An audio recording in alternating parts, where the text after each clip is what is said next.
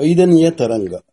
ಅರಮನೆಯ ಸುಮಂಗಲೆಯರು, ಬ್ರಾಹ್ಮಣರು, ವೇದಘೋಷಗಳು, ಮಂಗಳವಾದ್ಯ ಪೂಜಾ ದ್ರವ್ಯಗಳೊಡನೆಯೂ ನಂದಿನಿಯ ಬಳಿ ಸಾರಿದರು.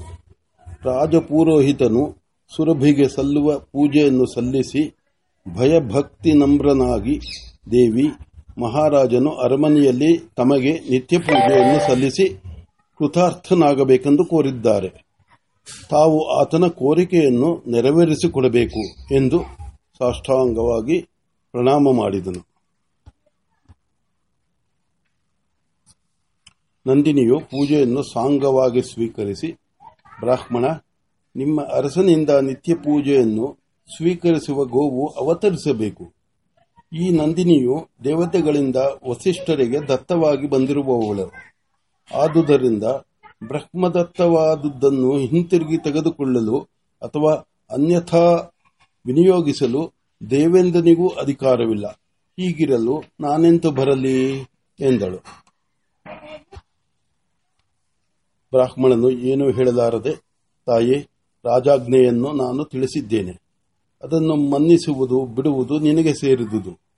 ನನ್ನ ಅಪರಾಧವೇನಿದ್ದರೂ ಕ್ಷಮಿಸು ಎಂದು ನಮಸ್ಕರಿಸಿದನು. ನಂದಿನಿಯೂ ಗಂಭೀರವಾಗಿ, ಬ್ರಾಹ್ಮಣ, ರಾಜಾಜ್ಞೆ ಸರ್ವತಾ ಮಾನ್ಯವೇ. ಆದರೂ ಮಾಡಬಾರದ ಆಜ್ಞೆಯನ್ನು ಮಾಡಿದರೆ ಅದಕ್ಕೆ ಕಟ್ಟು ಬೀಳುವುದೆಂತು ನನ್ನನ್ನು ಅಪೇಕ್ಷಿಸುವುದಕ್ಕಿಂತ ಮುಂಚೆ ಈ ದಾನಕ್ಕೆ ಬಂಧ ವಿಮೋಚನೆಯಾಗಿದೆಯೇ ಎಂಬುದನ್ನು ಗಮನಿಸಬೇಕಿತ್ತು, ಎಂದಳು. ಪುರೋಹಿತನು ನಿರುತ್ತರನಾದನು. ಅವನು ಅವನ ಪರಿವಾರದವರು ಹಿಂತಿರುಗುತ್ತಿದ್ದ ಹಾಗೆಯೇ ಕೌಶಿಕನ ದಳವಾಯಿಯು ಬಂದು ನಮಸ್ಕರಿಸಿದನು.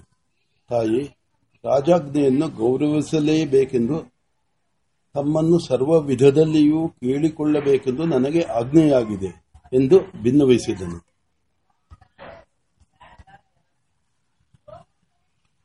ನಂದಿನಿಯು ನಕ್ಕು, ಅಯ್ಯ, ವೀರನೇ, ಮಾಡಬಾರದ ಅಪ್ಪಣೆಯನ್ನು ಮಾಡಿರುವ ಅರಸನ ಅಪ್ಪಣೆಯು ಜೀವನ್ಮೃತವಾದಂತೆ ಅದನ್ನು ಗೌರವಿಸುವುದೆಂತು?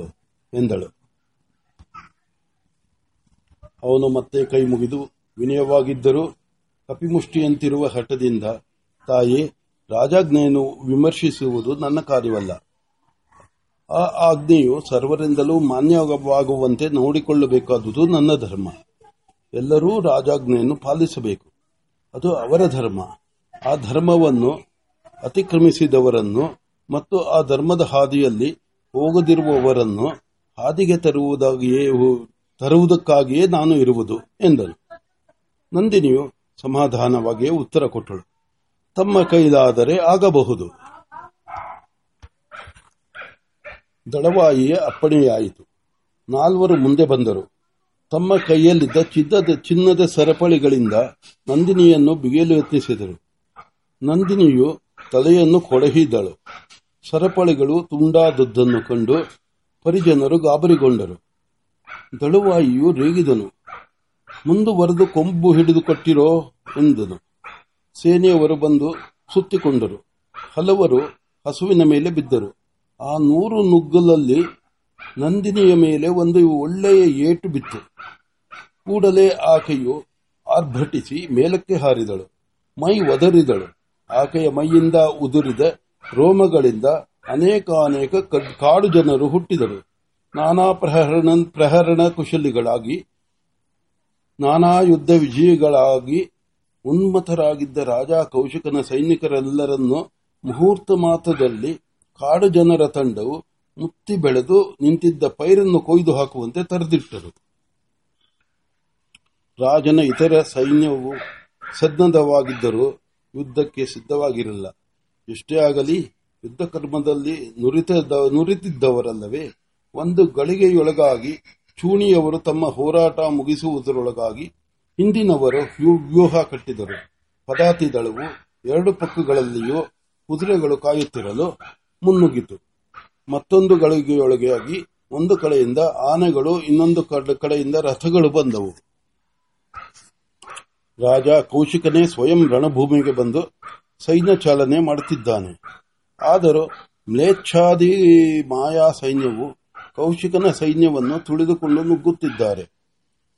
ಮಧ್ಯಾಹ್ನಗಳ ಕಾಲ ತುಳಿಕ ತುಳಿತಕ್ಕೆ ಸಿಕ್ಕಿ ಪಟಪಟನೆ ಮುರಿದು ಬೀಳುವ ಕಬ್ಬಿನ ಗದ್ದೆಯಂತೆ ಕೌಶಿಕನ ಸೇನಾ ಮಂಡಲವು ಅವನೆದುರಿಗೆ ನಿರ್ನಾಮವಾಗುತ್ತಿದೆ.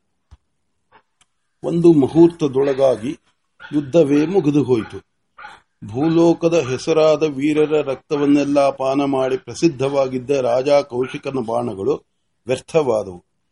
ಏನೋ ಒಂದು ಭಯವು ಅವನನ್ನು, ಅವನ ಸೈನ್ಯವನ್ನು ಆವರಿಸಿದೆ. ಇತರರು ಹೊಡೆಯುವುದಕ್ಕಿಂತ ಮುಂಚೆಯೇ ಸೇನೆಯವರು ಕಿರುಚಿಕೊಂಡು ಬಿದ್ದು ಸಾಯುತ್ತಿದ್ದಾರೆ. ಉಳಿದವರು ಎಲ್ಲೋ ಒಂದು ಹಿಡಿ. ನೋಡು, ನೋಡುತ್ತಿದ್ದ ಹಾಗೆಯೇ ಬತ್ತಿ ಹೋದ ಸಾಗರದಂತೆ ಸೈನ್ಯವೆಲ್ಲ ಕರಗಿ ಹೋಯಿತು. ಅಲ್ಲೊಂದು, ಇಲ್ಲೊಂದು ಆಗಿ ಉಳಿದವರನ್ನು ಮಾಯಾಸೇನೆಯು ಹೊಡೆದುಕೊಂಡು ಹೋಯಿತು. ಧರ್ಮದ್ರೋಹದಿಂದ ಹತನಾದ ರಾಜನ ಸೈನಿಕರು ಪಾಮರರಿಂದ ಅಹತರಾಗಿ ನಿಶ್ಶೇಷರಾದರು. ಪ್ರಕ್ಷುಬ್ಧವಾದ ಮಹಾಸಾಗರದಂತೆ ಮೆರೆಯುತ್ತಾ ಬಂದ ಸೈನ್ಯವು ನಿರ್ಮೂಲವಾಗಿ ಕೌಶಿಕನ ಜೀವ ಉಳಿಯುವುದು ಕಷ್ಟವಾಯಿತು. ಯಾವ ಯುದ್ಧದಲ್ಲೂ ಹಿಂತೆಗೆಯದ ಕ್ಷತ್ರಿಯವಿರನು ಹೆದರಿ ಜೀವಗಳ್ಳನಾಗಿ ಓಡಿಹೋದನು. ದೂರದಲ್ಲಿ ಅರುಂಧತಿ ದೇವಿಯು ಇದೆಲ್ಲವನ್ನು ಕಣ್ಣೀರಿಟ್ಟುಕೊಂಡು ನೋಡುತ್ತಾ ನಿಂತಿದ್ದಳು. ಸೌಮ್ಯವಾಗಿ, ಶಾಂತಪ್ರದವಾದ ಆಶ್ರಮದ ಕೀರ್ತಿಯಂತೆ ಸಾಧುವಾಗಿದ್ದ ನಂದಿನಿಯು ಹೀಗೆ ಕಾಳಿಯಾಗಿ ಕೊಲ್ಲಬಲ್ಲಳು ಎಂದು ಆಕೆಯು ಮನಸ್ಸಿನಲ್ಲೂ ಎಂದು ಹೊಡೆದೂರಿರಲಿಲ್ಲ ಅಯ್ಯೋ, ನಂದಿನಿಯನ್ನು ಹೊಡೆದರೆ ಚತುರ್ದಶ ಭುವನ ಸಹಿತವಾದ ಬ್ರಹ್ಮಾಂಡವನ್ನೇ ಹೊಡೆದಂತಾಯ್ತಲ್ಲ ಎಂದು ವ್ಯಥೆಯಿಂದ ಕಣ್ಣೀರಿನ ಕೋಡಿ ಹರಿಸುತ್ತಿದ್ದಳು ಆಕೆಯ ಆತ್ಮರಕ್ಷಣಾ ಸಾಮರ್ಥ್ಯವನ್ನು ಕಂಡು ಆನಂದದಿಂದ ಕಂಬನಿಯು, ಕಂಬನಿಯ ಮಳೆಗರೆದಳು. ಸಂಹಾರ ಕ್ರಿಯೆಯು ಸಾಂಗವಾದ ಮೇಲೆ ನಂದಿನಿಯು ಮತ್ತೆ ಸೌಮ್ಯವಲ ಸೌಮ್ಯಲಾದಳು ತಿರುಗಿ ನೋಡಿದಳು, ಅರುಂಧತಿ ದೇವಿಯನ್ನು ಕಂಡು, ತಾಯಿಯನ್ನು ಕಂಡು ಓಡಿ ಬರುವ ಎಳೆಗರುವಂತೆ ಅಂಬಾ ಎಂದು ಕೂಗುತ್ತಾ ಪುಟ್ಟ ಚಂಡಿನಂತೆ ನೆಗೆಯುತ್ತಾ ಓಡಿ ಬಂದಳು ಆ ಪುಣ್ಯವಂತೆಯು ತಾನು ಬೀಳುವುದು ಕಾಣಿಸದೆ ಸಿರಿಯ ನೆರೆ, ಸೀರೆಯ ನೆರೆಯು ಅಡ್ಡಿ, ಅಡ್ಡಿಸುತ್ತಿದ್ದರು, ಸೆರೆಗೂ ಹಾರಿ ಹೋಗುತ್ತಿದ್ದರು ಗಮನಿಸದೆ ಓಡಿ ಬಂದು ಪ್ರಿಯತಮ ಬಂಧುವನ್ನು ಆಧರಿಸುವಂತೆ ಆಧರಿಸಿದಳು.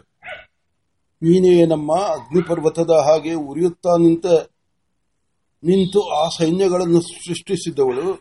ನೀನು ಏನು, ನೀನೇ ಏನಮ್ಮ ರಾಜಸೇನೆಯನ್ನೆಲ್ಲ ಧೂಳಿಪಟಲ ಮಾಡಿದವಳು. ನೀನೇ ಏನಮ್ಮ ಈಗ ಇಲ್ಲಿ ಮಾತೃಭಾವದಿಂದ ಪರಮ ಸೌಮ್ಯಳಾಗಿ ನಿಂತಿರುವವಳು. ನೀನೇ ಏನಮ್ಮ ಕೌಶಿಕನ ಪಾಲಿನ ಮಾರಿಯಾದವಳು. ಅಯ್ಯೋ ನನ್ನಮ್ಮ, ಎಷ್ಟು ನೊಂದೆಯೇ, ಎಷ್ಟು ಕಷ್ಟಪಟ್ಟೆಯೇ.